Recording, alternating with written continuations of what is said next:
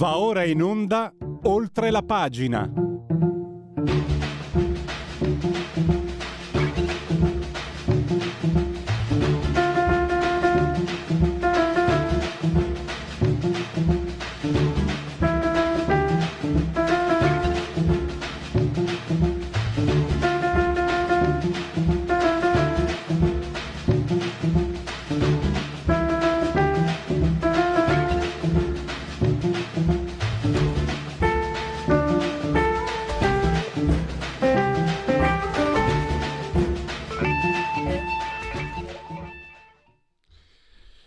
Facciamo gli applausi, cominciamo almeno con uh, un pentagramma uh, di ottima gradevolezza.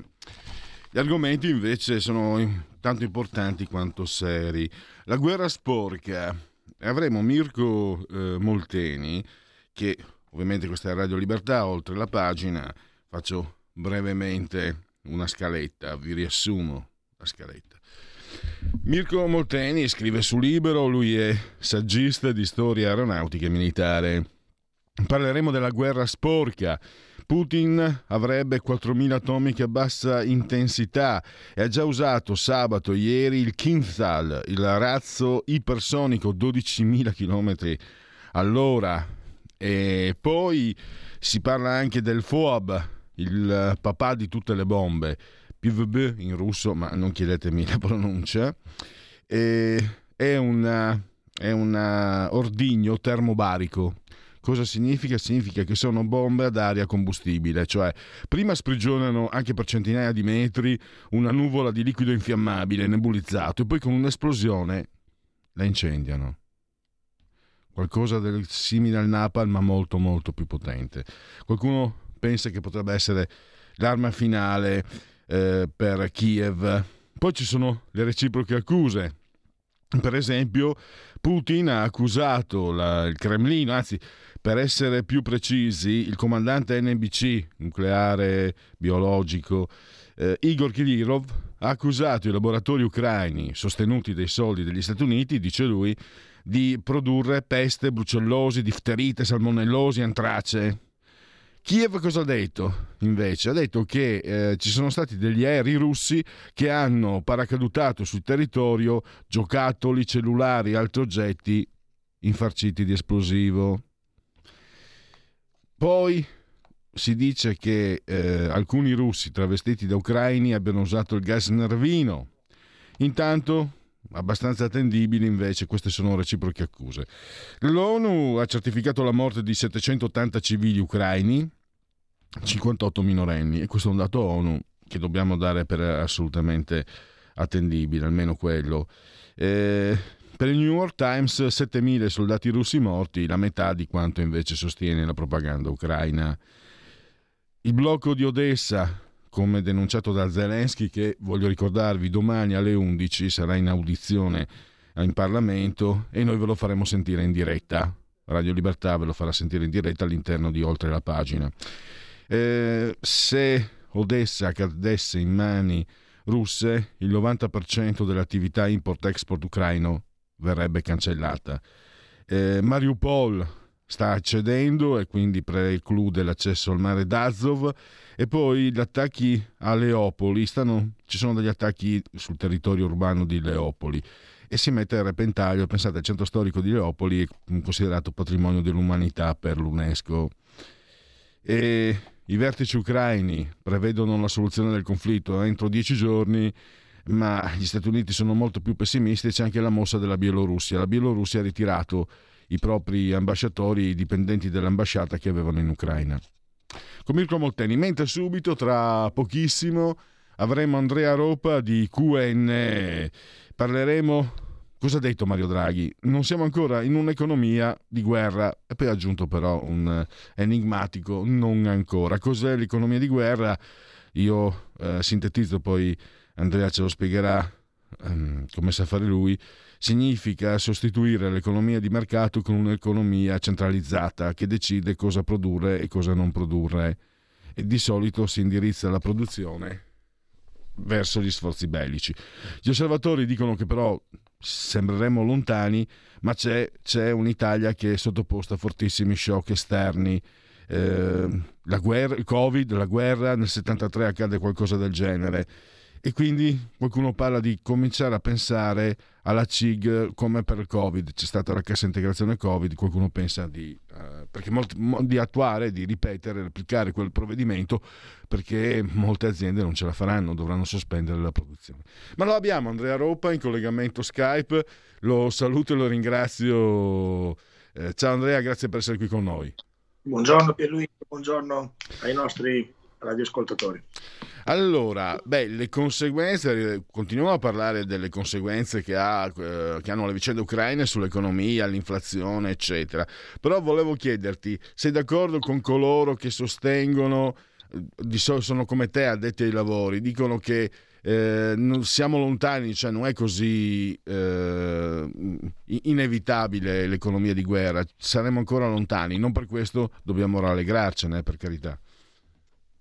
Sì, formalmente siamo ancora lontani, diciamo che l'accenno che ha fatto Mario, Mario Draghi l'altro giorno eh, durante la conferenza stampa, l'accenno all'economia di guerra è chiaramente eh, in questo momento ancora un'ipotesi piuttosto lontana. Eh, diciamo che per il momento Draghi si è riferito più a, un, eh, a, una questione di carattere psicologico, diciamo così, più che altro per evitare gli accaparamenti dei, delle persone nei supermercati, per quello che riguarda l'olio di semi, per quello che riguarda l'acqua ed altre cose. Quindi per il momento sono aspetti tutto sommato piuttosto, eh, piuttosto circoscritti. Eh, tuttavia il prolungarsi del, eh, dell'emergenza legata alla guerra eh, fra Ucraina e Russia può portare sicuramente a, dei, eh, a delle forme vere e proprie di economia di guerra, come per esempio dei, dei razionamenti nelle scorte energetiche, il razionamento del gas, per esempio, potrebbe essere qualcosa di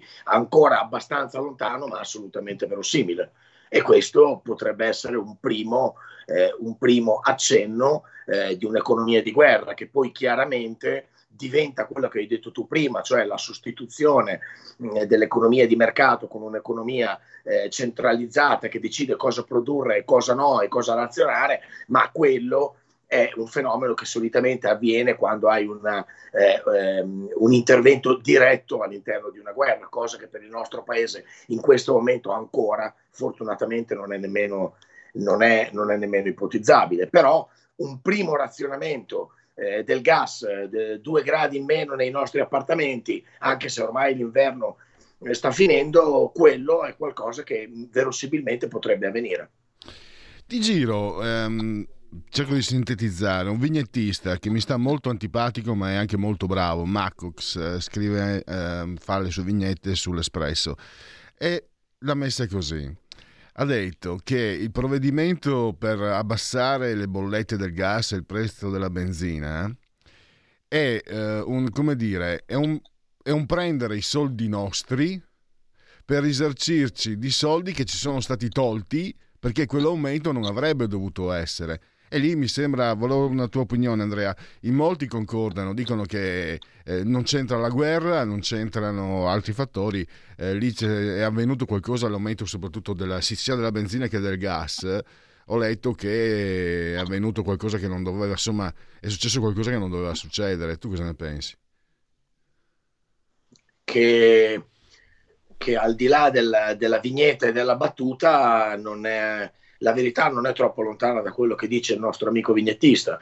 Eh, effettivamente eh, questo, eh, questa diminuzione in qualche modo temporanea del carico delle accise sui prezzi dei carburanti eh, è a origine dalla tassazione degli extra profitti delle aziende petrolifere stesse e quindi ha in qualche modo origine con un extra gettito che lo Stato ha avuto, avendo avuto eh, con il, il, prezzo alla pompa aumentato un, eh, un maggiore gettito a livello di IVA. Quindi in qualche modo eh, ci prendono e ci redistribuiscono i nostri stessi soldi che abbiamo pagato in più alla pompa, parte allo Stato che ha eh, ovviamente incamerato più IVA e parte alle aziende petrolifere che hanno aumentato di molto i loro profitti. Per cui un'extra tassazione del 10% diciamo a, ai profitti maggiori, ai maggiori profitti, in realtà eh, non è sicuramente qualcosa di, di, di, dire, di, apocalittico per queste aziende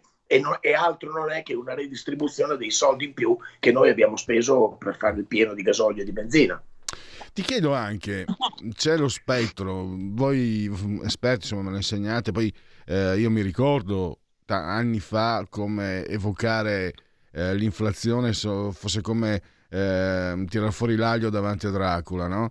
Ecco, quanto può incidere il quadro complessivo, l'inflazione, il rialzo dei tassi di interesse? Perché in economia, per quello che ne ho capito io, insomma, tu se tieni, non è che succede una cosa, qualcosa, diciamo siamo vicini un po' alla fisica quantistica, non è che succede una cosa um, di un certo tipo, no? cioè, non è che se si rialza il prezzo dei giornali poi non succede qualcos'altro a, quasi eh, come nel gioco del domino. E volevo chiedere, visto che l'inflazione non è un qualcosa qualunque, è un qualcosa che è determinante per l'economia, che rischi stiamo correndo? correndo? Allora, guarda, mm, mettiamoci d'accordo bene sul, sul, rischio inflazione. L'inflazione è qualcosa di connaturato nelle economie di mercato. Eh, una, eh, come dire, una percentuale bassa di inflazione che può essere eh, entro il 2, 2 punti e mezzo percentuali, è qualcosa di fisiologico e anzi qualcosa che eh, permette alle economie di mercato di funzionare bene. Quindi è qualcosa di assolutamente normale che anzi ci vuole, non va bene eh, un'inflazione negativa, non, va bene, non vanno bene i prezzi bloccati per sempre. Una, una, piccola percentuale di inflazione è qualcosa che porta le economie di mercato a funzionare bene. Eh, la patologia avviene quando questo saggio di inflazione si alza al di sopra di 2, massimo 3 punti percentuali e diventa qualcosa di subdolo, diventa un nemico, mm, eh, eh, come dire, un nemico subdolo e, eh, e, anche pericoloso che va a minare il potere d'acquisto delle, dei, dei salari. In questo momento l'inflazione diventa qualcosa di veramente grave. Noi siamo eh, dopo molti anni in cui eh, il pericolo dell'inflazione era qualcosa di eh, così intangibile o comunque qualcosa che eh, quasi non ci sfiorava nemmeno, dopo molti anni appunto l'inflazione ha decisamente rialzato la testa, negli Stati Uniti è ormai oltre il 7%, in Italia eh, ha già sfondato la soglia del 5% e viaggia eh, verso, verso, traguardi superiori e questo evidentemente è qualcosa di, eh, di molto negativo perché eh, va a eh, abbassare il valore dei, dei, dei salari e quindi con lo stesso stipendio sostanzialmente riusciamo a comprare meno cose e questo porta in, qua- in eh, Scusami, qualche modo a un impoverimento. Andrea, ti interrompo. Io avevo letto che se la guerra si protrae, mh, però correggimi sulla cifra, 6% in Italia potrebbe arrivare l'inflazione, ma se ho capito rischiamo anche di più? Hai capito bene, hai capito bene Pierluigi, nel senso che siamo già eh, in questo momento molto vicini al 6% dalle ultime, dalle ultime proiezioni dell'Istat, siamo già molto vicini al 6% e il protarsi di questa guerra, di questa emergenza può portare sicuramente l'inflazione su, eh, su livelli decisamente superiori almeno quelli americani che sono ormai veleggiano mm. oltre il 7% ed è una percentuale molto alta, eh, non sostenibile a lungo per un'economia di mercato. Per l'Italia c'è anche il PIL, sempre ho letto, eh, si rischia un, una frenata al 3% quando insomma pochi mesi fa eh, eravamo increduli, meglio della Germania, eccetera. Che effetto può avere ne, ne, sull'economia? Il calo del PIL, quanto pesa, quanto può pesare? Sì, eh, anche questo è facilmente è facilmente preventivabile purtroppo Pierluigi perché appunto mh, eh, poche settimane fa, poco più di un mese fa eravamo qua appunto a parlare del, di un ritrovato ruolo dell'Italia che dopo molti anni da da fanalino di coda era diventata la locomotiva dell'economia europea, avevamo appena festeggiato un più 6,5% di crescita nel 2021 che aveva in buona parte colmato eh, il ritardo che avevamo accumulato durante i due anni di pandemia, eh, viaggiavamo verso un 2022 al più 4 o 4,5, forse 5% di PIL e invece evidentemente questo questo accadimento esterno all'economia italiana ha, portato, eh, ha avuto l'effetto di una secchiata di acqua gelata sul, sul fuoco. dell'economia che stava evidentemente ardendo e stava andando bene. Quindi che cosa ci può costare eh, questa, questa, guerra, soprattutto se prolungata eh, a, a, a, oltre i dieci giorni di cui si parlava prima, di cui gli ottimisti in qualche modo parlano, ci può costare sicuramente eh, un paio di punti di PIL. Uno ci è già costato di sicuro e questo è, è nei fatti, è già, è già calcolato è calcolabile che ci possa costare un ulteriore punto di PIL e questo per noi eh, significa alcune decine di miliardi significa, significa eh, una soluzione di continuità nei confronti di un, di un, trend che si era fatto molto positivo e del quale eravamo davvero molto compiaciuti. Ti chiedo anche mm, la, la, una replica del provvedimento della cassa integrazione Covid. Qualcuno ne sta parlando e ho paura, io ho paura che sia così, confermami. Ma l'Italia è in grado di sostenere ancora un colpo ulteriore di questo genere l'economia? Le casse italiane sono ancora in grado? Cosa servirà di nuovo un PNRR eh, speciale? Cosa, cosa bolle in pentola secondo te? Allora, guarda, cerchiamo di fare un attimo di ordine. Il PNRR non può, non può. Eh, si è frizzato. Che è un termine che non, non non, eh, non amo... Allora fai così Giulio, metti, metti il mio sembiante che, se, che, magari anziché per spaventare potrebbe divertire. Giulio, altrimenti quelli che guardano in televisione vedono l'immagine frizzata che non è il massimo della vita. Ah, voi che è meglio. Ma io adesso prendo una piccola parentesi mentre stiamo cercando di riattivare il collegamento con Andrea Ropa, vediamo se ci riusciamo, ehm, proprio sul più bello sarebbe un peccato. Eh, lo sapete che quando cammino per strada i bambini si spaventano. Giuro, i bambini e i cani mi abbaiano. E questa è una cosa mm, che dovrebbe rendere eh, poco profilattico la proiezione della mia immagine sugli schermi. O magari potreste usare la mia immagine come antifurto, come si usa con gli spaventapasseri. Eh, vediamo se allora, abbiamo qualche problema tecnico. Nel... Casomai se non si può ristabilire Skype, eh, eh magari hai il telefono e quindi lo ristabiliamo dal punto di vista telefonico. Per, eh, perché anche perché mancano 4 minuti, non si riesce a risolvere perché eh, abbiamo lasciato lì in, eh, in, sospeso l'ospite, quindi mi chiedo, chiedo anche scusa agli ascoltatori. Ehm, vediamo un po' se perché ci sono dei problemi tecnici con, eh, lo sapete, la TV, la radio va anche in TV e quindi mh, mm, canale 252 del Fire Television o Smart Television e quindi eh, vediamo un po' non, eh, non risp- il numero è giusto sì, un po' che non sbaglio più i numeri, quindi per la legge statistica dovrei prima o poi segnare quello non corretto, ma non è il caso di oggi. Vediamo se riusciamo. Allora, ah, vediamo, ecco, perfetto. Allora, come vedete, Radio Libertà vede e provvede. Eh, Andrea, scusa per questo incidente, ma abbiamo ancora tre minuti e ti, ti lascio la parola. Eravamo sulla questione della cassa integrazione che penso sia molto molto importante e preoccupi molti purtroppo. Prego. Sì, sì Pierluigi, stavo appunto dicendo questo. Io eh, dobbiamo fare presente che la cassa integrazione appunto non, non si può ordinariamente sì. Finanziare con le risorse del PNRR perché per le risorse del PNRR l'Europa vuole dei progetti precisi che sicuramente non riguardano gli ammortizzatori sociali.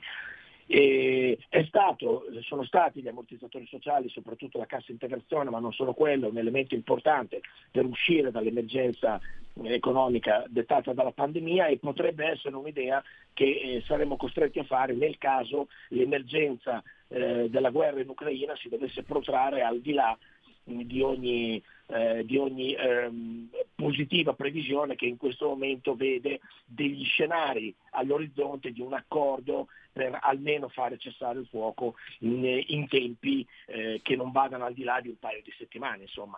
Se invece la guerra si dovesse prolungare a lungo nel corso della primavera e Dio non voglia anche nel corso dell'estate, indubbiamente eh, dovranno essere presi anche dei provvedimenti che riguardano gli ammortizzatori sociali perché ci sono delle imprese italiane che evidentemente da questa guerra eh, hanno, dei, hanno, dei, danni tangibili e quindi vanno in qualche modo aiutate da parte del governo. Eh, ho il tempo ancora per, una, un tuo, per chiederti un altro, su un altro tema.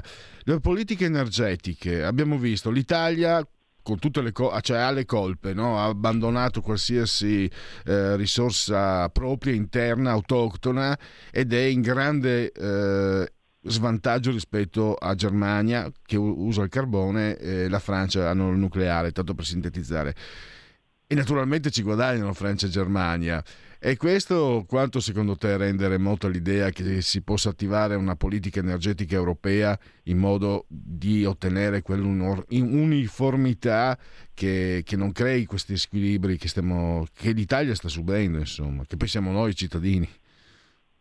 Guarda, la soluzione del problema, a prescindere, sto parlando, ripeto, a prescindere dalla, eh, dall'emergenza energetica dovuta al, a, al, gas russo e alla situazione di tensione de, per la guerra russo-ucraina, la soluzione del problema è un approccio all'approvvigionamento energetico che abbia una matrice comune europea e non ogni Stato dell'Unione Europea faccia per conto suo chi fa rispolverando le centrali al carbone, chi fa pensando a una nuova generazione di nucleare, chi pensa di fare solo con i pannelli solari o soltanto con le pale eoliche, chi pensa ad altre in qualche modo forme di energia più o meno autarchica. La soluzione del problema, a prescindere dalla guerra, eh, è eh, un approccio alla, alle, all'approvvigionamento energetico che sia un approccio europeo, cioè l'Europa deve, essere, deve presentarsi sui mercati dell'energia come un soggetto unico che vada a trattare eh, le materie prime energetiche in maniera unitaria, cioè da grande cliente, da primo da primo cliente mondiale. Solo così secondo me potrebbe avere non solo prezzi, ma anche condizioni che possono essere in grado di garantire l'approvvigionamento di energia a prezzo giusto, diciamo così. Questo potrebbe essere, questa è la soluzione del problema. Poi ogni paese a seconda anche delle caratteristiche morfologiche del territorio, evidentemente cerca una propria soluzione, ma la, la vera soluzione è soltanto andare uniti sui mercati e andare a comprare l'energia a un prezzo giusto tutti quanti assieme a livello europeo. Possiamo concludere, ringrazio ancora Andrea Ropa di QN, scusaci per eh, la, l'inghippo, e comunque è andato tutto benissimo lo stesso, grazie anche a te e alla tua chiarezza soprattutto. E a, risentir- a risentirci presto e grazie. Grazie mille, grazie e saluti a tutti i nostri radioascoltatori, a presto. Da oggi la tua radio è ascoltabile anche con la televisione in digitale. Sul telecomando della televisione digitale o del tuo ricevitore digitale puoi scegliere se vedere la TV o ascoltare la radio. Risintonizza i canali radio e troverai anche Radio Libertà, canale 252. La tua radio.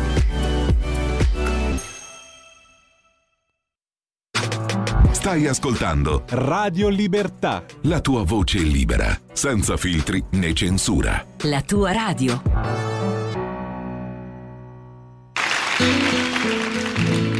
Chiedo scusa se parlo di Maria, non nel senso di un discorso, quello che mi viene.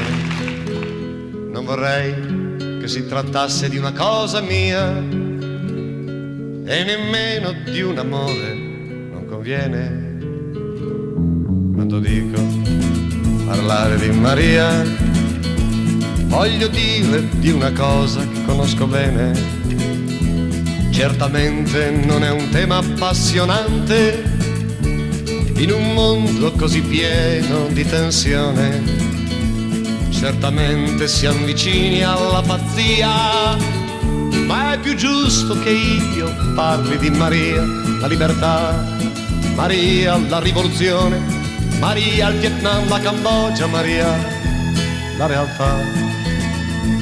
Non è facile parlare di Maria. Ci sono troppe cose che sembrano più importanti. Mi interesso di politica e sociologia per trovare gli strumenti e andare avanti. Mi interesso di qualsiasi ideologia, ma mi è difficile parlare di Maria, la libertà, Maria, la rivoluzione, Maria, il Vietnam, la Cambogia, Maria, la realtà. Se sapessi parlare di Maria, se sapessi davvero capire la sua esistenza, avrei capito esattamente la realtà, la paura, la tensione, la violenza. Avrei capito il capitale, la borghesia, ma la mia rabbia è che non so parlare di Maria, la libertà, Maria, la rivoluzione, Maria, Vietnam, la Cambogia, Maria, la realtà, Maria, la libertà, Maria, la rivoluzione, Maria, Vietnam, la Cambogia, Maria, la realtà, Maria, la realtà, Maria, la realtà.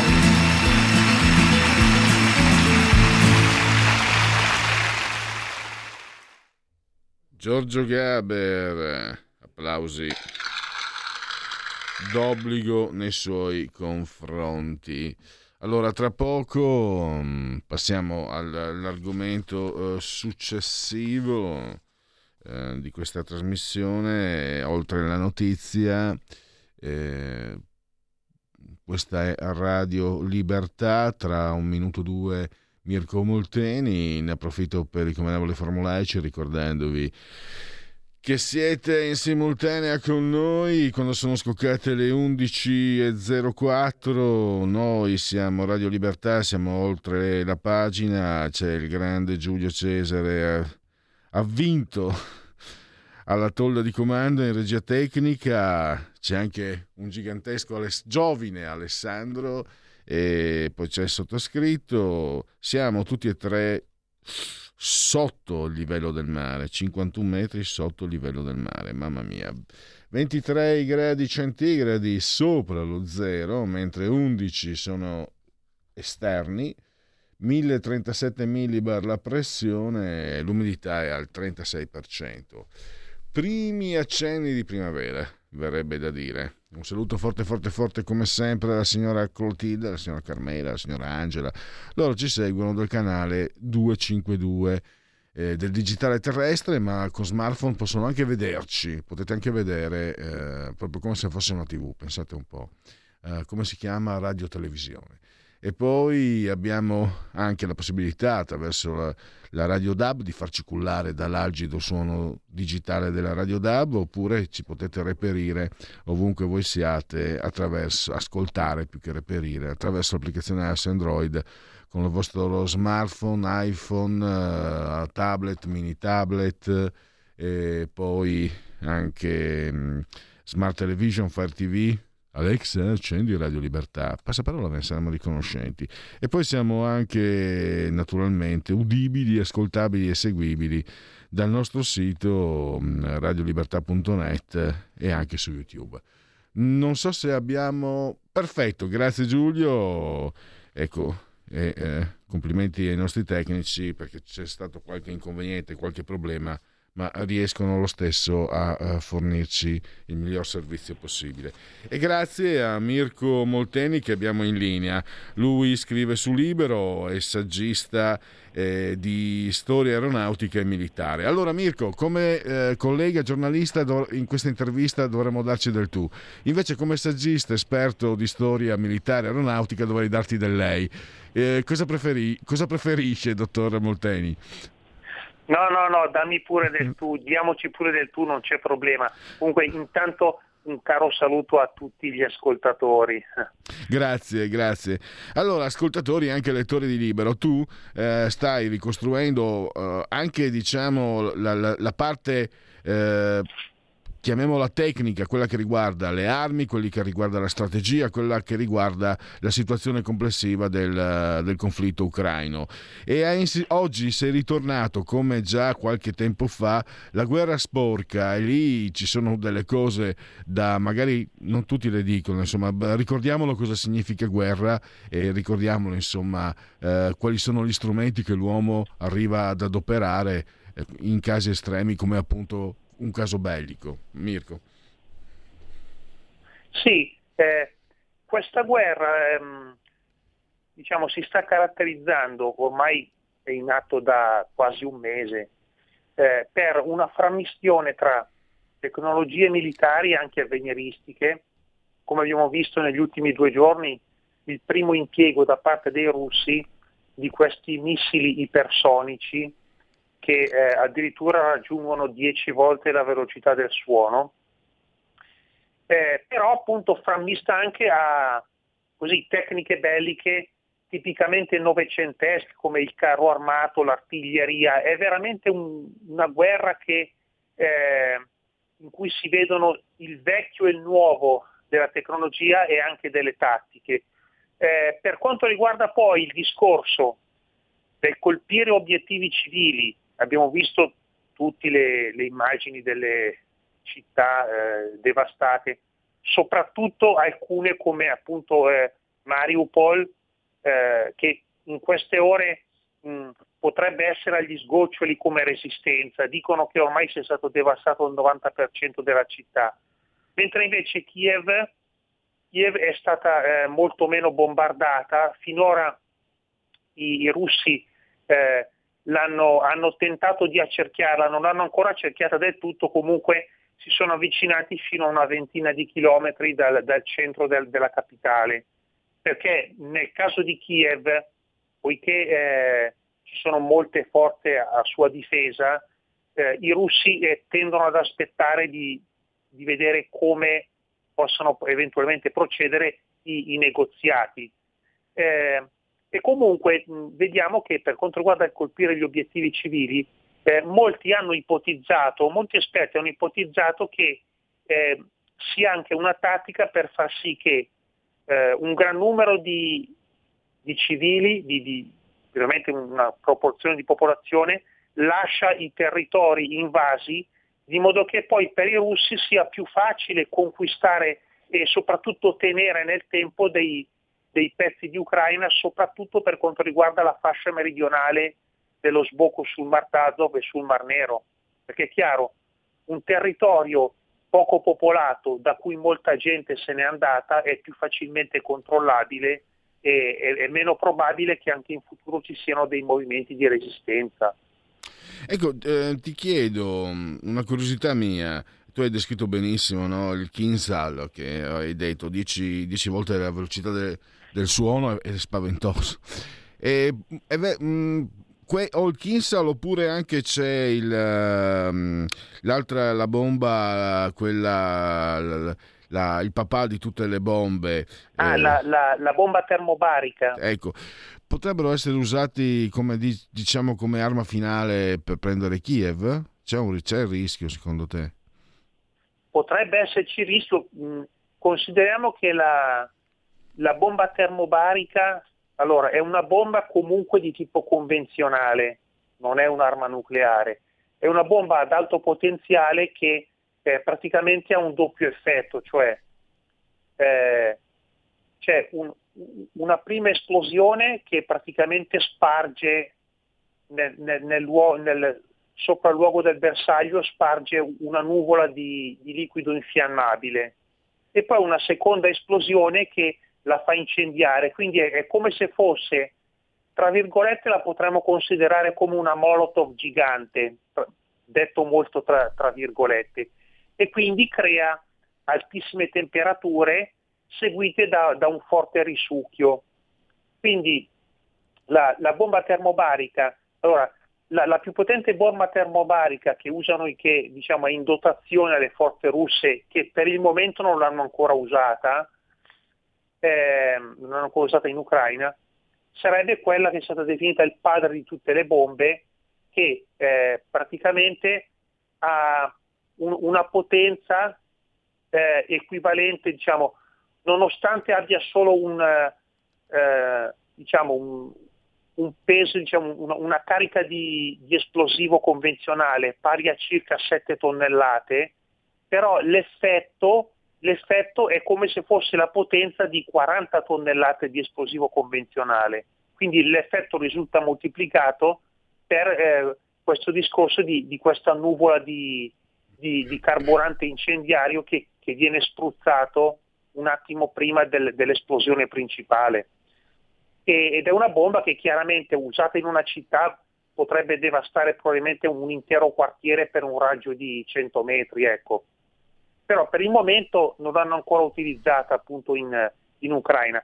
Ci sono però delle bombe termobariche più piccole, più piccole che, che sono montate eh, sui, sui, razzi eh, dei, dei, lanciarazzi campali, quelli che praticamente sono dei carri armati modificati con, con delle rampe lanciarazzi sopra la torretta. Eh, queste sono bombe termobariche più piccole, queste potrebbe essere darsi che, che siano già state usate per, dire, per, per devastare le, le, prime linee ucraine o anche le, le le città assediate, soprattutto Mariupol. Però in questo caso è più difficile stabilirlo perché si, si tratta di ordigni più piccoli, per cui è più difficile notare la, la differenza di potenza. Ecco. E, e, poi c'è la... Um, mi era sembrato, per un attimo ero tornato quando ho fatto la, la, la NAIA, eh, gli attacchi NBC, no? Tutto, le istruzioni, la maschera antigas, eccetera, eccetera. E ci sono, tu riporti reciproche accuse eh, sul fatto che si parla, beh, gas nervino, si parla anche però di armi biologiche come dei virus, c'è, c'è una, una, lista anche insomma eh, di quello che potrebbe essere elaborato nei appunto negli, nei laboratori eh, sovvenzionati dagli Stati Uniti, peste, brucellosi, difterite, salmonellosi, antrace. Ecco che quanto incombe un rischio del genere sul conflitto di questi giorni? Incombe nella misura in cui eh, ognuna delle due parti potrebbe accusare l'altra di usare questo tipo di armi e magari organizzare una, una provocazione. Eh, ricordiamo che sotto questo aspetto ci sono già dei precedenti eh, rispetto alla guerra in Siria. In Siria più volte si è parlato di, di attacchi chimici eh, appunto per eh, accusare il regime di Assad di, di aver usato eh, gas letali con, contro, gli, contro, i ribelli e, e anche i civili delle, delle, città assediate come Aleppo. Però riguardo alla Siria è sempre stato, diciamo, in molti casi è sempre stato abbastanza difficile eh, provare eh, fino a che punto questi attacchi erano veri oppure in alcuni casi eh, poteva trattarsi di, di una provocazione eh, organizzata dal, dalle milizie ribelli che in quel caso sappiamo che molti dei ribelli erano anche dei, dei jihadisti. Eh, e un discorso del genere potrebbe riguardare anche eh, il conflitto in Ucraina qualora questo dovesse continuare nel tempo e non si raggiungesse una tregua nell'arco dei, dei, dei, dei prossimi giorni, perlomeno speriamo nell'arco di una settimana, però è, ancora troppo presto per, per, dirlo, perché entrambi i contendenti sono sulle, sulle, loro rispettive posizioni. L'unica cosa che si può dire è che la Russia ufficialmente avrebbe dismesso tutto il, il suo arsenale chimico eh, entro il 2017. Si trattava di circa 40.000 tonnellate di, di gas nervini ereditati ancora dall'Unione Sovietica e li avrebbe dismessi appunto a poco a poco nel corso degli anni, eh, però eh, resta sempre il dubbio se piccole quantità non siano state comunque eh, mantenute in magazzino per eh, eventuali operazioni speciali. Eh, qui logicamente eh, entriamo nel, nel campo del, delle pure ipotesi. Del resto anche i russi abbiamo visto che da, da settimane accusano gli ucraini di avere dei laboratori per la guerra batteriologica eh, finanziati eh, dagli Stati Uniti per cui la, anche per quanto riguarda questo aspetto della guerra sporca, cioè eh, l'avvelenarsi a vicenda, eh, siamo sempre nel, nel, campo delle ipotesi che speriamo non si debbano mai verificare. Diciamo che eh, da una parte o dall'altra, se dovesse accadere un, un episodio del genere, diciamo di, di un attacco chimico, per cui una parte incolpa l'altra, però anche qui non potremmo essere sicuri che sia un vero attacco oppure una, un, un, attacco organizzato come provocazione. Questo potrebbe accadere se eh, uno dei due si ritrova eh, con le spalle al muro, per cui tende a far aumentare eh, l'escalation nella speranza, magari da parte ucraina, che comunque aumenti il sostegno occidentale, se non un, un ingresso della Nato che quello mi pare altamente improbabile. Però diciamo, potrebbe, si potrebbe arrivare a questi livelli se eh, uno dei due contendenti si ritrova con, con le spalle al muro, ecco, per cui sì, purtroppo, purtroppo, decide di, di, alzare la posta in questa maniera. E curiosamente dicono, avevo letto almeno, che sia la regola di Vladimir Putin, mai mettere qualcuno con le spalle al muro. Adesso non si capisce se sia lui a sentirsi con le spalle al muro o se arrivi lui a mettere con le spalle al muro l'Ucraina, quindi eh, una, una una contraddizione. In questa guerra di propaganda da una parte e dall'altra, eh, ci tengo a dirlo, in andata e ritorno la propaganda, eh, possiamo dare purtroppo per eh, attestare come attendibile le cifre dell'ONU, 780 civili ucraini uccisi, 58 minorenni, il che fa caponare la pelle, e 7.000 soldati russi, che non sono certo una cifra è una cifra che, che, può lasciarci comunque insensibile, per quanto siano, saranno soldati, ma sono esseri umani prima di tutto. E la propaganda ucraina diceva 14.000, comunque sta di fatto. Sì, diciamo che eh, la propaganda ucraina, allora, contando che il numero dei caduti russi è basato su stime del Pentagono, quindi del, degli Stati Uniti, eh, se lo prendiamo come metro di paragone, potremmo dire che per quanto riguarda le i dati forniti dagli ucraini per, per ovvi motivi porta, pro, propagandistici che parlano di circa eh, 13.000-14.000 soldati russi uccisi, facendo così una stima a occhio si potrebbe pensare che magari le cifre ucraine siano eh, riferite a, al doppio rispetto alla realtà, prendendo un metro del genere, mentre invece per quanto riguarda se si tratta di dati di, del Pentagono di fonte americana, il dato di 7.000 caduti eh, russi eh, potrebbe essere plausibile. Riguardo invece ai civili, eh, sì, si parla di 800, eh, forse anche il, dato più aggiornato dell'ONU forse era, era, quasi ormai sui 900 civili se non sbaglio, comunque perché poi purtroppo il bilancio cresce di giorno in giorno. Comunque diciamo che eh, la morte di circa un migliaio di civili a spanne nell'arco di 3-4 settimane di conflitto eh, è certamente una tragedia. Diciamo che eh, avrebbero potuto essere anche di più, nel senso che mh, tutti gli esperti hanno sottolineato che mh, Putin eh, solo negli ultimi giorni ha iniziato ad aumentare gli attacchi eh, per via aerea e per via missilistica Mirko, e soprattutto sì. No, ti interrompo perché stavo, l'avevo introdotto come eh, inizio, però c'è un punto che sinceramente per quelli della mia età è sorprendente, ma torniamo a parlare di, di rischio atomico. Ecco, un esperto come te lo chiedo, eh, hai scritto anche tu 4.000 eh, atomiche a bassa intensità.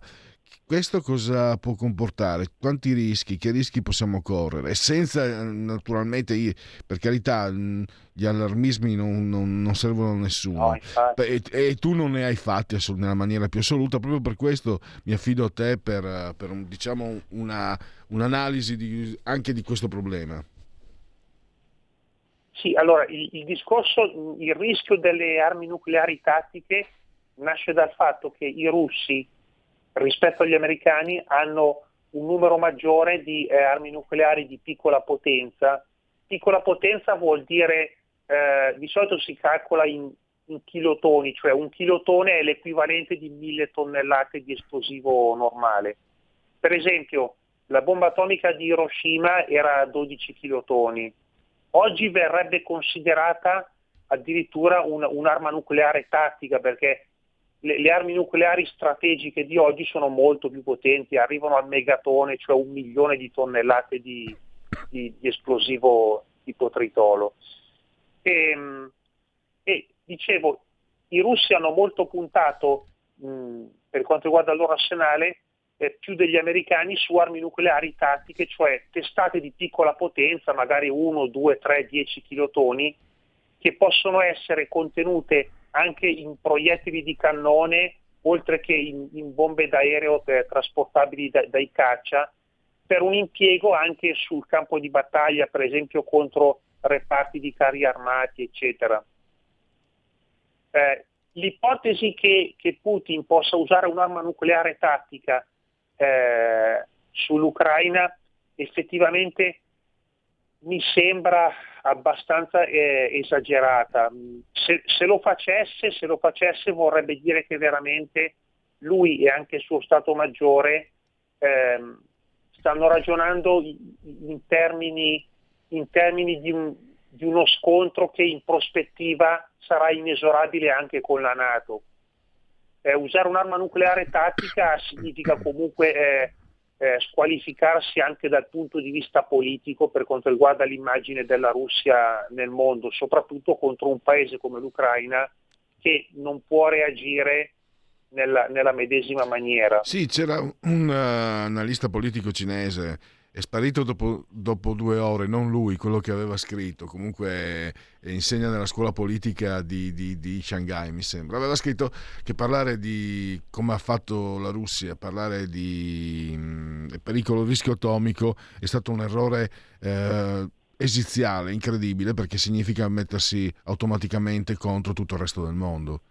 Tu cosa dici? No, infatti, so, soprattutto dobbiamo tenere conto che... Eh, la questione delle armi nucleari è molto giocata anche sulla eh, capacità di una leadership di un paese di tenerle sotto controllo e di non agitarle troppo facilmente. Certamente anche ai cinesi può aver dato fastidio che eh, la Russia, che pure ehm, è un paese amico con cui intrattengono numerosi rapporti, ehm, abbia dato dei, de, dei, segnali che potrebbero far pensare a, a un'inaffidabilità Ecco, per quanto riguarda, perché con le armi nucleari, soprattutto anche per quanto riguarda anche il linguaggio e i, i messaggi che si vogliono dare, bisogna sempre eh, andare cauti. Eh, è, è, vero anche una cosa, che i russi comunque hanno sempre accusato gli ucraini di, eh, di volere diciamo, costituire anche un proprio arsenale nucleare eh, nazionale, eh, sempre eh, con l'aiuto americano, disconoscendo quella cosiddetta eh, dichiarazione di Budapest del 1994 con cui l'Ucraina aveva rinunciato alle testate nucleari che erano rimaste sul suo territorio dopo la fine dell'Unione Sovietica. Ora, eh, può darsi che i russi abbiano, eh, per, sia per quanto riguarda l'offensiva, quindi l'invasione del paese, sia per quanto riguarda l'occupazione delle centrali nucleari e anche dei centri di ricerca nucleare ucraini, può darsi che i russi siano convinti che ci sia un, un piano nucleare ucraino, eh, poi che questo sia vero o non vero, diciamo, eh, è secondario nel senso che eh, purtroppo quando una grande potenza agisce, agisce sulla base di quello che, che lei è convinta sia vero, Infatti abbiamo visto per esempio anche con l'Iraq, quando gli americani nel 2003 invasero l'Iraq eh, reputando che fossero veri i rapporti di intelligence che parlavano delle armi biochimiche di Saddam e poi solo anni dopo si scoprì che non era vero.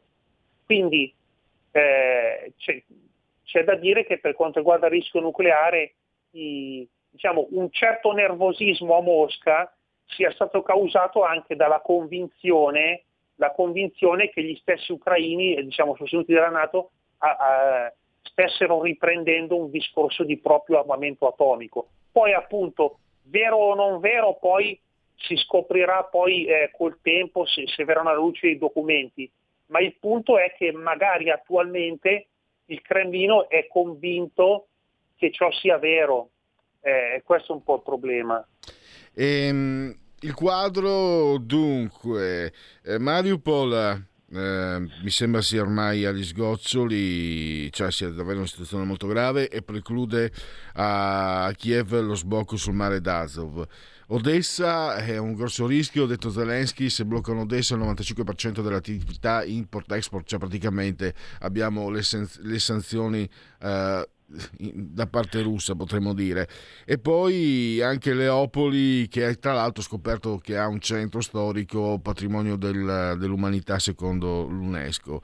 Eh, gli, gli ucraini dicono nonostante tutto questo dicono tra dieci giorni finiamo tutto tu hai riportato che negli Stati Uniti c'è meno ottimismo e poi hai anche segnalato il ritiro dei dipendenti dell'ambasciata di Bielorussa eh, da, sì. da, dall'Ucraina e anche questo può avere qualche significato eh, di un certo tipo. Come stanno le cose? Abbiamo ancora purtroppo poco, due minuti. A te la parola per, chiud- per chiudere. Eh, in, so, in sostanza se, se, sul fronte di Kiev la situazione sembra al momento in stasi, nel sud e lungo tutta la costa i russi eh, seguitano a martellare e cercano comunque di avanzare. Probabilmente punteranno a conquistare la fascia costiera di modo che eh, l'Ucraina sia tagliata fuori dai trasporti marittimi eh, che appunto contano per eh, eh, 5 milioni di, di, di, tonnellate di merci, mentre solo mezzo milione di tonnellate di merci arriva in Ucraina, in Ucraina via terra con le ferrovie. E per quanto riguarda il discorso della Bielorussia, eh, sì, il timore che i bielorussi intervengano a fianco dei russi sta crescendo. Comunque, notizia di oggi, le fonti ucraine eh, parlano sempre più di movimenti di opposizione bielorussi che starebbero sabotando le ferrovie in Bielorussia per impedire l'arrivo di rifornimenti alle truppe russe attraverso il territorio di Minsk, ma anche per impedire eventualmente alle stesse truppe bielorusse di spostarsi in Ucraina qualora eh, volessero in, intervenire in, in, guerra. Quindi la situazione è molto fluida. E, ehm, proprio non si può ovviamente essere tranchant, eccetera, ma eh, quanto, quanto, rischio c'è di vedere un, prolungo, un prolungarsi a oltranza? Eh, oppure mm, pensi che ci sia un termine di questa situazione, una fine non così lontana? Ecco, chiedo, ti chiedo un, un parere, non una previsione, ovviamente. Ma allora, eh, dipende tutto dai, dai rinforzi. Allora, se dall'Occidente arrivano agli ucraini eh, diciamo, sufficienti rinforzi per prolungare la resistenza, allora potrebbe andare avanti ancora molte settimane o mesi finché gli ucraini non, diciamo, non, non riescano a far ammorbidire alcune delle posizioni russe per un negoziato.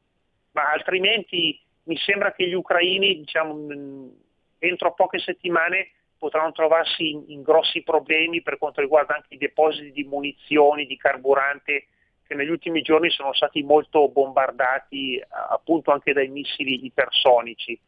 Per cui può darsi che eh, alla fine giungono al tavolo dei negoziati proprio per, per esaurimento per, eh, e, e, questo magari anche, un, magari anche con un cambio di regime a Kiev, nella misura in cui altri politici ucraini potessero cominciare a dire che, che magari Zelensky sta esagerando a, così a, a, nella, nella, nella, resistenza a oltranza quando, quando ormai diventa un massacro per il paese. Purtroppo siamo arrivati alla fine. Io ti ringrazio, ringrazio Mirko Molteni e ti, ti, prenoto perché c'era anche un altro argomento che tu hai trattato, cioè le risorse energetiche del sottosuolo italiano eh, che sono praticamente sfruttate se no per un decimo del loro potenziale. E, e, poi naturalmente anche per aggiornarci sulla vicenda bellica, visto che tu appunto sei, sei un saggista e, e, stori, e, storico proprio di storia militare. Grazie ancora Mirko Molteni. Potete leggerlo, potete leggerlo anche tutti i giorni su Libero. Grazie ancora, vi sentirci Grazie a presto. voi. Stai ascoltando Radio Libertà. la tua voce libera, senza filtri né censura. La tua radio. Radio Libertà. Veniamo da una lunga storia e andiamo incontro al futuro con spirito libero per ascoltare tutti e per dare voce a tutti.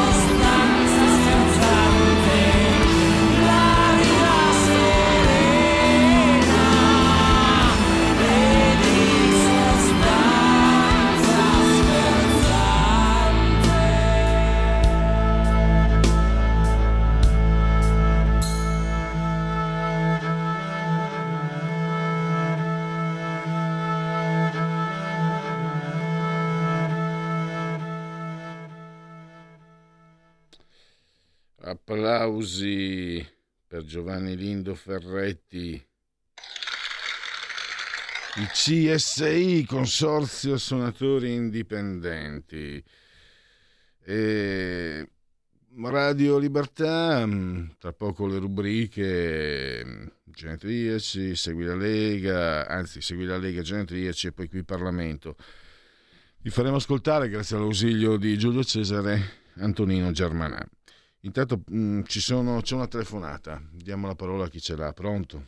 Pronto, ciao, sono Massimiliano. Ciao. Allora, ascolta, prima dato, avete dato i numeri dei, dei purtroppo morti in, uh, in Ucraina, 800-900 civili e poi avete detto che le fonti americane danno 7.000 soldati russi, per cui ne ha, non saranno neanche un decimo.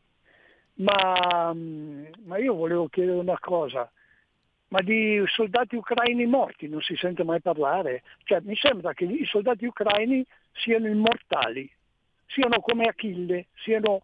E, e come mai non danno i dati dei... Perché se la guerra continua, se la guerra continua, in Ucraina non ci saranno più uomini maschi o anche femmine che vanno a combattere. Seconda cosa, si dice che bisogna eh, processare Putin per eh, crimini contro l'umanità e in Italia perché non si dice che bisogna processare Speranza e tutti quelli della sanità che hanno fatto morire 190.000 persone? non 800, 190.000 persone in Italia sono morti per colpa del Ministero della Sanità che non ha saputo fare nulla. E poi siccome io non mi sento in guerra con nessuno, perché l'Italia a quanto pare non è in guerra con nessuno, per, co- per cui i due caporioni lì, i due imbecilli, eh, eh, il ministro degli, degli esteri e il ministro della difesa, che hanno dichiarato guerra e che vogliono dichiarare guerra alla Russia, loro spero che andranno in prima linea se dovesse succedere qualcosa. Ok? Ti saluto. Bene, andiamo avanti, diamo anche degli aggiornamenti, eh, un po' le ultime notizie. Lansa.it, nuovo coprifuoco a Kiev da questa sera, a Mariupol tutti aspettano solo la morte. Eh, attesa telefonata tra Biden, Draghi, Macron, Scholz, Johnson, Borrell Mariupol, immenso crimine di guerra, è distrutta. Matematico ucraino si suicida in Russia. In Russia, dopo l'arresto, il piccolo Ole, Putin mi ha distrutto la scuola. Morta Samantha Dinka dopo 14 mesi di stato vegetativo, seguita la procedura di accompagnamento al fine vita per la trentenne bellunese per la quale il padre aveva chiesto e ottenuto l'autorizzazione al trattamento. La gara avverte la guerra avrà conseguenze sulla crescita verso Brest il confine polacco antimigranti. Corriere.it, bombe su un centro commerciale a Kiev, otto morti, le immagini, coprifuoco fino a mercoledì Johnson vuole andare in Ucraina. Allarme da Odessa, i russi attaccano dalle navi case distrutte. Il ricatto della Russia sugli aiuti per il Covid all'Italia la minaccia di svelare gli accordi perché Putin vuole Mariupol e se la conquistasse la guerra potrebbe fermarsi. E anche Repubblica, vediamo, eh, bombe sul centro commerciale e poi Asca News. Eh, Ucraina Salvini preoccupa la facilità con cui si parla di eh, guerra. E vediamo un po' Dago Spia, l'apertura impeppata di nozze, si parla delle non nozze di Silvio Berlusconi. Ecco, prima di passare a Seguida Lega, ci sono anche dei eh, messaggi. Dunque, eh, che differenza c'è tra missili personici e la superbomba usata dagli USA in Afghanistan? Non capisco sinceramente il senso di questa domanda. La superbomba degli Stati Uniti non c'entra in questa, in questa vicenda, mi sembra, dove c'entrano Russia e Ucraina. non si vede che oggi dormo più del solito. Antonio ci suggerisce di cambiare gestore telefonico, ci sono troppi problemi durante le dirette. Giro a chi è esperto. Non si è mai parlato delle tonnellate di diossina che gli USA avevano lanciato nel Vietnam, un paese capace di far questo e capace di tutto Invece se ne è parlato, devo correggere questo ascoltatore, lo hanno fatto molto negli anni 70, 80, successivamente, eh, molti intellettuali, molti giornali comunisti. Quindi non so se l'ascoltatore sia un comunista o gli sia sfuggito, ma è stato denunciato da molti. Solo che i, i, i comunisti che accusavano, eh, le, accusavano gli Stati Uniti di aver commesso crimini inenarrabili venivano accusati a loro volta di essere disfattisti. Così sono andate le cose suo modo. Eh, sono d'accordo, mancano dieci giorni a quando la Russia vincerà la guerra, dice Alberto, contento lui. Eh, eh, complimenti al signore che ha chiamato prima, ce ne vorrebbero tante persone come lui da Pina, dalla Brianza e quindi è sbocciato un amore. è sbocciato, no dai, una simpatia. Allora, Radio Libertà serve anche a questo, a mettere in condivisione i vostri affetti, i vostri sentimenti. Però ah, potremmo aprire una, una rubrica per, per, come si chiama quella? Per cuori solitari. Potrebbe essere, perché eh, eh, potrebbe essere. Cuori solitari in libertà. Andiamo invece andiamo eh, con eh, Segui la Lega. Segui la Lega è una trasmissione realizzata in convenzione con La Lega per Salvini Premier. Allora, segui la Lega prima che la Lega segua te per dirla alla Marciana o seguisca, seguisca te per dirla alla Pellegrina. Molte cose si possono fare su legaonline.it, scritto legaonline.it, per esempio iscrivervi alla Lega Salvini Premier, è facilissimo versate 10 euro, lo potete fare anche tramite PayPal senza che vi sia nemmeno la necessità che siate iscritti a PayPal, poi il codice fiscale, gli altri dati e quindi vi verrà recapitata la magione per via postale la tessera Lega Salvini Premier. Poi ancora il 2 per 1000, il codice della Lega è il seguente, il D43, D di Domodossola, 4 il voto in matematica, 3 invece il numero perfetto, D43, il 2 per 1000. E poi abbiamo anche, ricordiamolo, eh, le, eh, diciamo, le uscite, gli appuntamenti radio-televisivi degli esponenti della Lega. Mi piace come sempre ricordare Massimiliano Romeo che potrete seguire mh, nell'immediato primissimo pomeriggio in radio Un giorno da pecora. Eh, Massimiliano Romeo che è stata una voce storica di quella che era Radio Padania e che adesso è il presidente dei senatori leghisti a Palazzo Madama.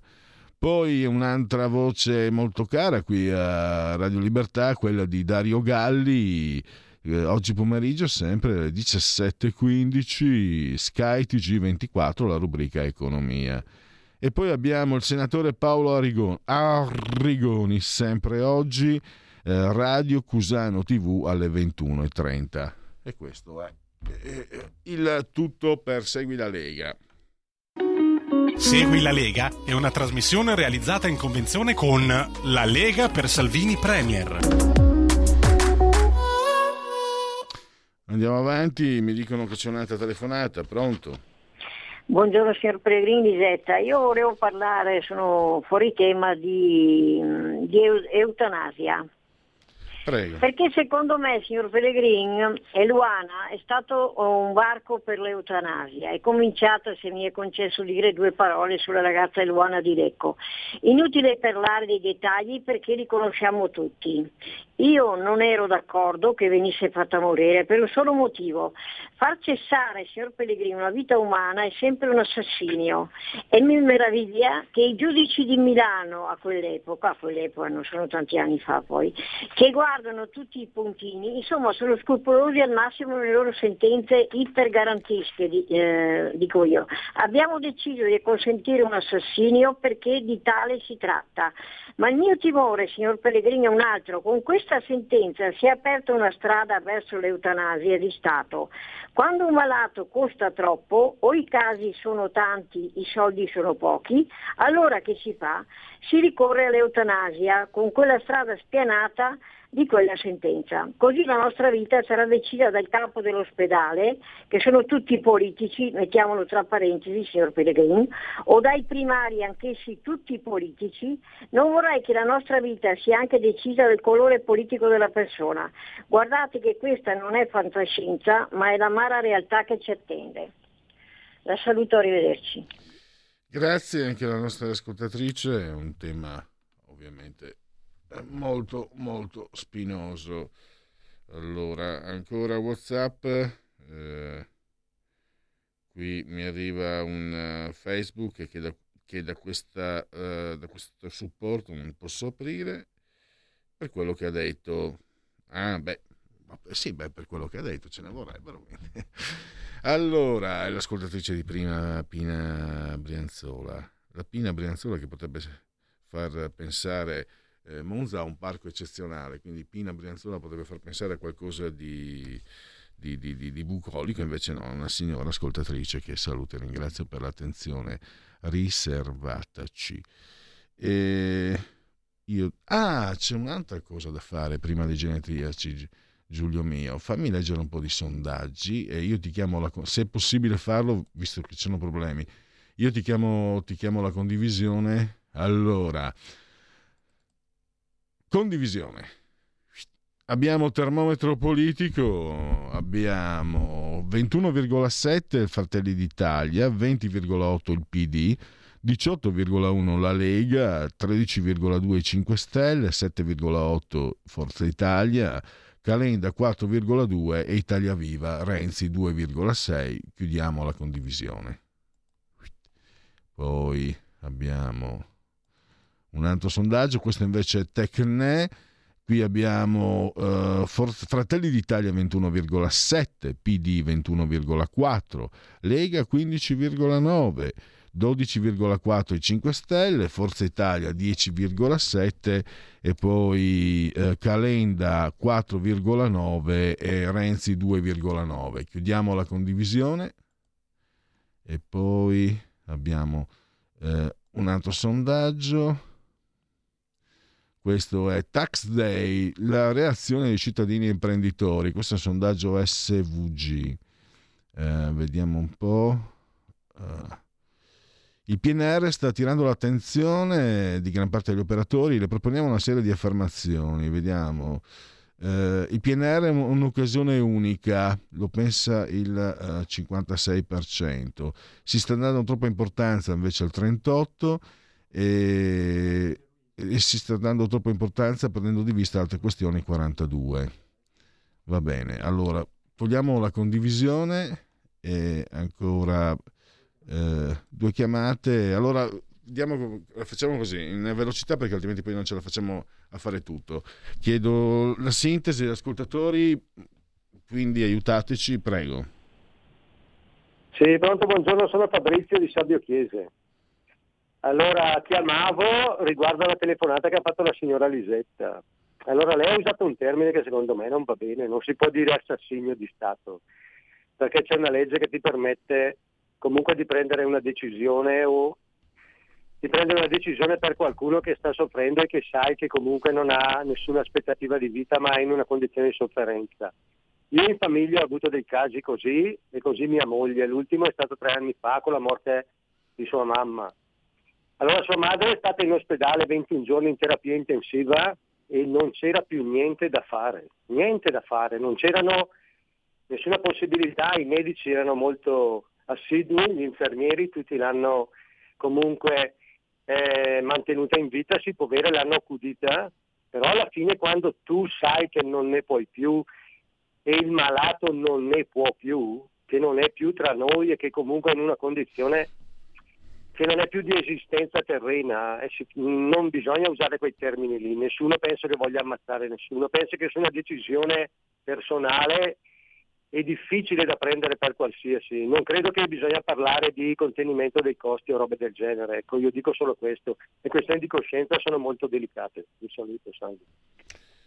E questa testimonianza drammatica, quindi secondo me l'ascoltatore ci insegna a tutti noi dovrebbe, anzi, credo sia un'occasione per imparare, parlo a partire da me, forse ad avere un po' di, un po di rispetto quando si eh, parla di certe posizioni. In effetti a me era anche sfuggito, e ha ragione lui, ha ragione l'ascoltatore. non si può essere così apodittici perché si rischia di ferire i sentimenti delle persone, che, soprattutto coloro che hanno attraversato eh, momenti così altamente drammatici. È, uno dei motivi per cui evito anche di, di parlare di un argomento così grave, così, così pesante e che merita però da parte di tutti attenzione, circospezione, rispetto degli altri, rispetto anche di chi è, è a favore. Non si può fare ideologia sulla morte e sul dolore. Non so se c'è un'altra... Sì, c'è, è, è, caduta. Allora, o oh, c'è... pronto? Tocca a me? Sì, prego. Eh, grazie. Senta, io sono purtroppo molto d'accordo con la signora Lisetta, perché l'Italia è fatta così si nasconde dietro il dito con tanti argomenti, ma attenzione, il, fine qual è? L'hanno dimostrato in modo criminale, per cui la realtà è questa. Ci si vede allo specchio senza farne di ogni erba un fascio. No, no, ci si nasconde dietro il dito. Da anni. Grazie. Allora, questa è un'altra opinione Mm, andiamo oltre, commercio con l'estero, prezzi import, eh, gennaio 2022, eh, crescita congiunturale delle esportazioni più 5,3. Eh, chiudiamo con divisione. Poi eh, produzione eh, delle, nelle costruzioni. Eh, a gennaio 2022 indice destagionalizzato, la produzione nelle costruzioni è diminuita dello 0,9 e togliamo la condivisione. Poi abbiamo sempre i sondaggi di termometro politico, eh, sarebbe a favore di interrompere l'importazione di gas e petrolio dalla Russia? Sì, avremmo già dovuto farlo il 34. Sono solo per minacciare tale mossa. 15,6 no, credo che dobbiamo fermarci alle sanzioni attuali 18,6 no e anzi sono eccessive e fuori luogo le sanzioni già imposte 28,3 3,5 non risponde togliamo condivisione Esercito europeo, sì, penso sia è favorevole il 42,5%. Sono per la creazione di più unità comuni e una più stretta collaborazione, 21,7. No, sono per una collaborazione europea, ma non nel campo della difesa, 8. No, e anzi dobbiamo renderci meno dipendenti dall'Unione Europea, 23,3. Togliamo condivisione. Eh, le sanzioni russe dovrebbero rimanere finché Putin resta al potere a 26%, dovrebbero essere diminuite a 25,2%, dovrebbero essere tolte per il 24,6%, dovrebbero essere tolte, non avrebbero dovuto nemmeno essere imposte, 21,6%. E ve l'ho detto, il termometro, chiudiamo in condivisione Giulio, il termometro politico ci riporta una, su tutti i temi, spesso anche su Draghi, sul conflitto, posizioni che sono meno omogenee di quanto si, se passano, se vedi i telegiornali sembra che insomma tutti quanti contro Putin, contro Putin, contro Putin. Io non sono a favore di Putin, e sia chiaro, e ovviamente sono ancora meno a favore di Biden. Ma quelle sono posizioni mie, per, sono paresiar che gioco con le carte scoperte. Però quello che mi piace di, di termometro politico è che ci dà, e spesso e volentieri coincide anche con la realtà, un quadro che non è quello, diciamo, di, di che, ci, che si vorrebbe far credere. Eh, come stanno trattando i media la guerra in Ucraina? 32,8 equilibrato, in modo equilibrato. L'informazione ha un taglio troppo, troppo filo occidentale per il 51%. Troppe voci filo russe, 8,2 e l'8 non risponde. Togliamo condivisione che non era stata messa. Sondaggi su fiducia Draghi Premier 16,6, 29, dunque 29, 45, 46,4 e eh, 52,8 a poca fiducia e anche questo non è il quadro che si vorrebbe far intendere. Allora, non ho tempo per i genetriaci perché dobbiamo dare la parola qui in Parlamento, però oggi è il primo giorno di Germinale ovvero un lunedì, lunis 21 di marzo e primavera, svegliatevi bambine. Eh, fatemi ricordare, fatemi, allora, un regista francese, Le Rayon Vert, Eric Romer, che si chiamava in realtà Jean-Marie Maurice Scherer, un grandissimo disegnatore di fumetti, il creatore di Zagor, Gallieno Ferri, straordinario. Te lo ricordi? Ci siamo divertiti. James Coco, l'avvocato di Eric, la sposa l'ammazzo, Giulio. Alda Merini, le mosche non riposano mai perché la merda è davvero tanta. Gianfranco Funari, e noi, noi è boddia uno stronzo sciocchino, se monta la testa. Eh, Luigi Tenco, perché scrivi solo cose tristi? Perché quando sono felice esco. Poi abbiamo ah, Jair Bolsonaro, l'unico sbaglio della dittatura è stato di torturare e di non uccidere. Eh, Gary Oldman, un giorno però vorrei stringerla quella dannata statuetta e alla fine ce l'ha fatta e tre nomination ma un Oscar alla fine l'ha vinto. E poi probabilmente il più grande pilota della storia della Formula 1 Ayrton Senna.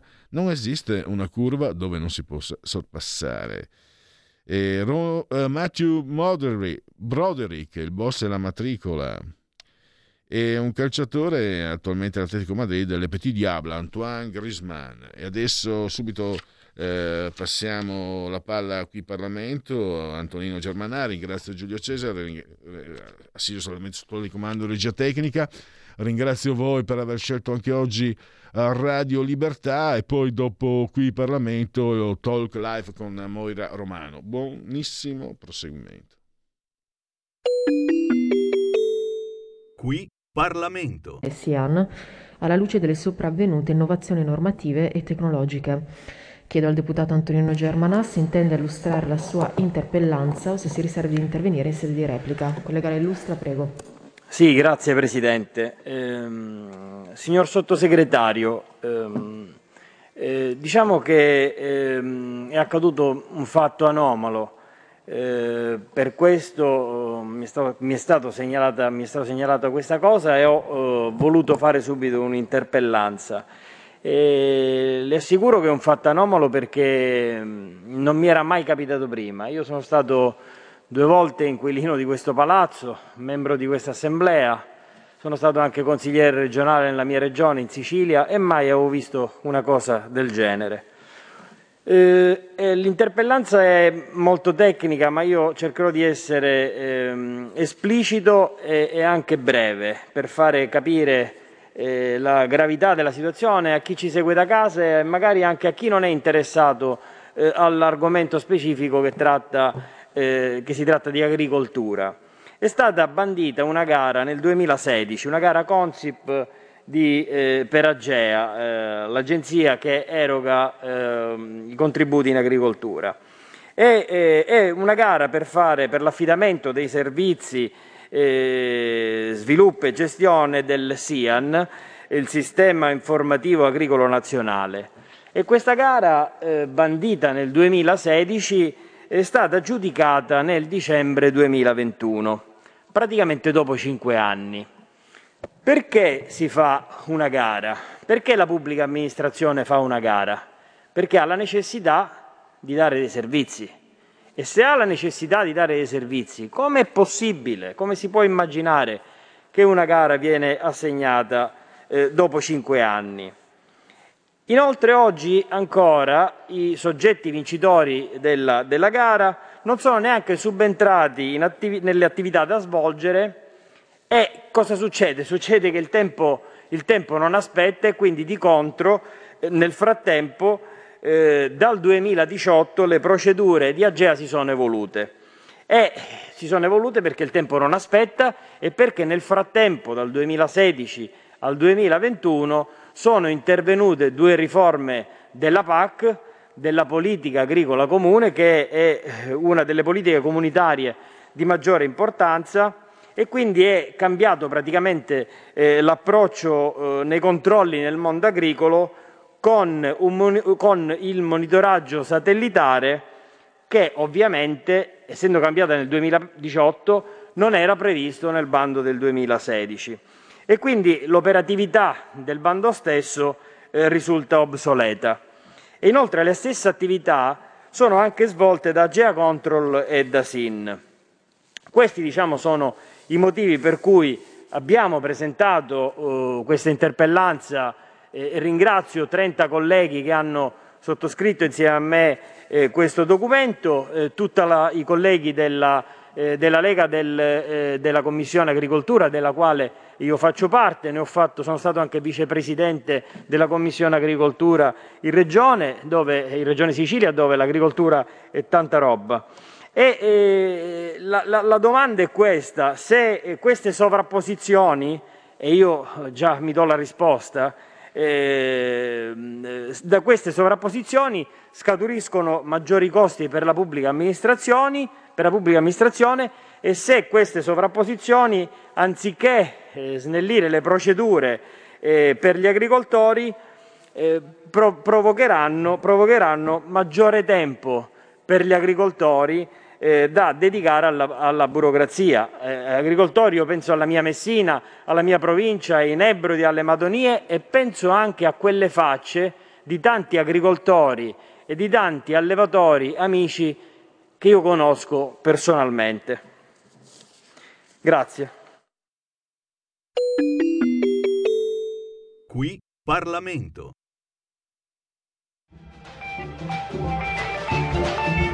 Avete ascoltato oltre la pagina.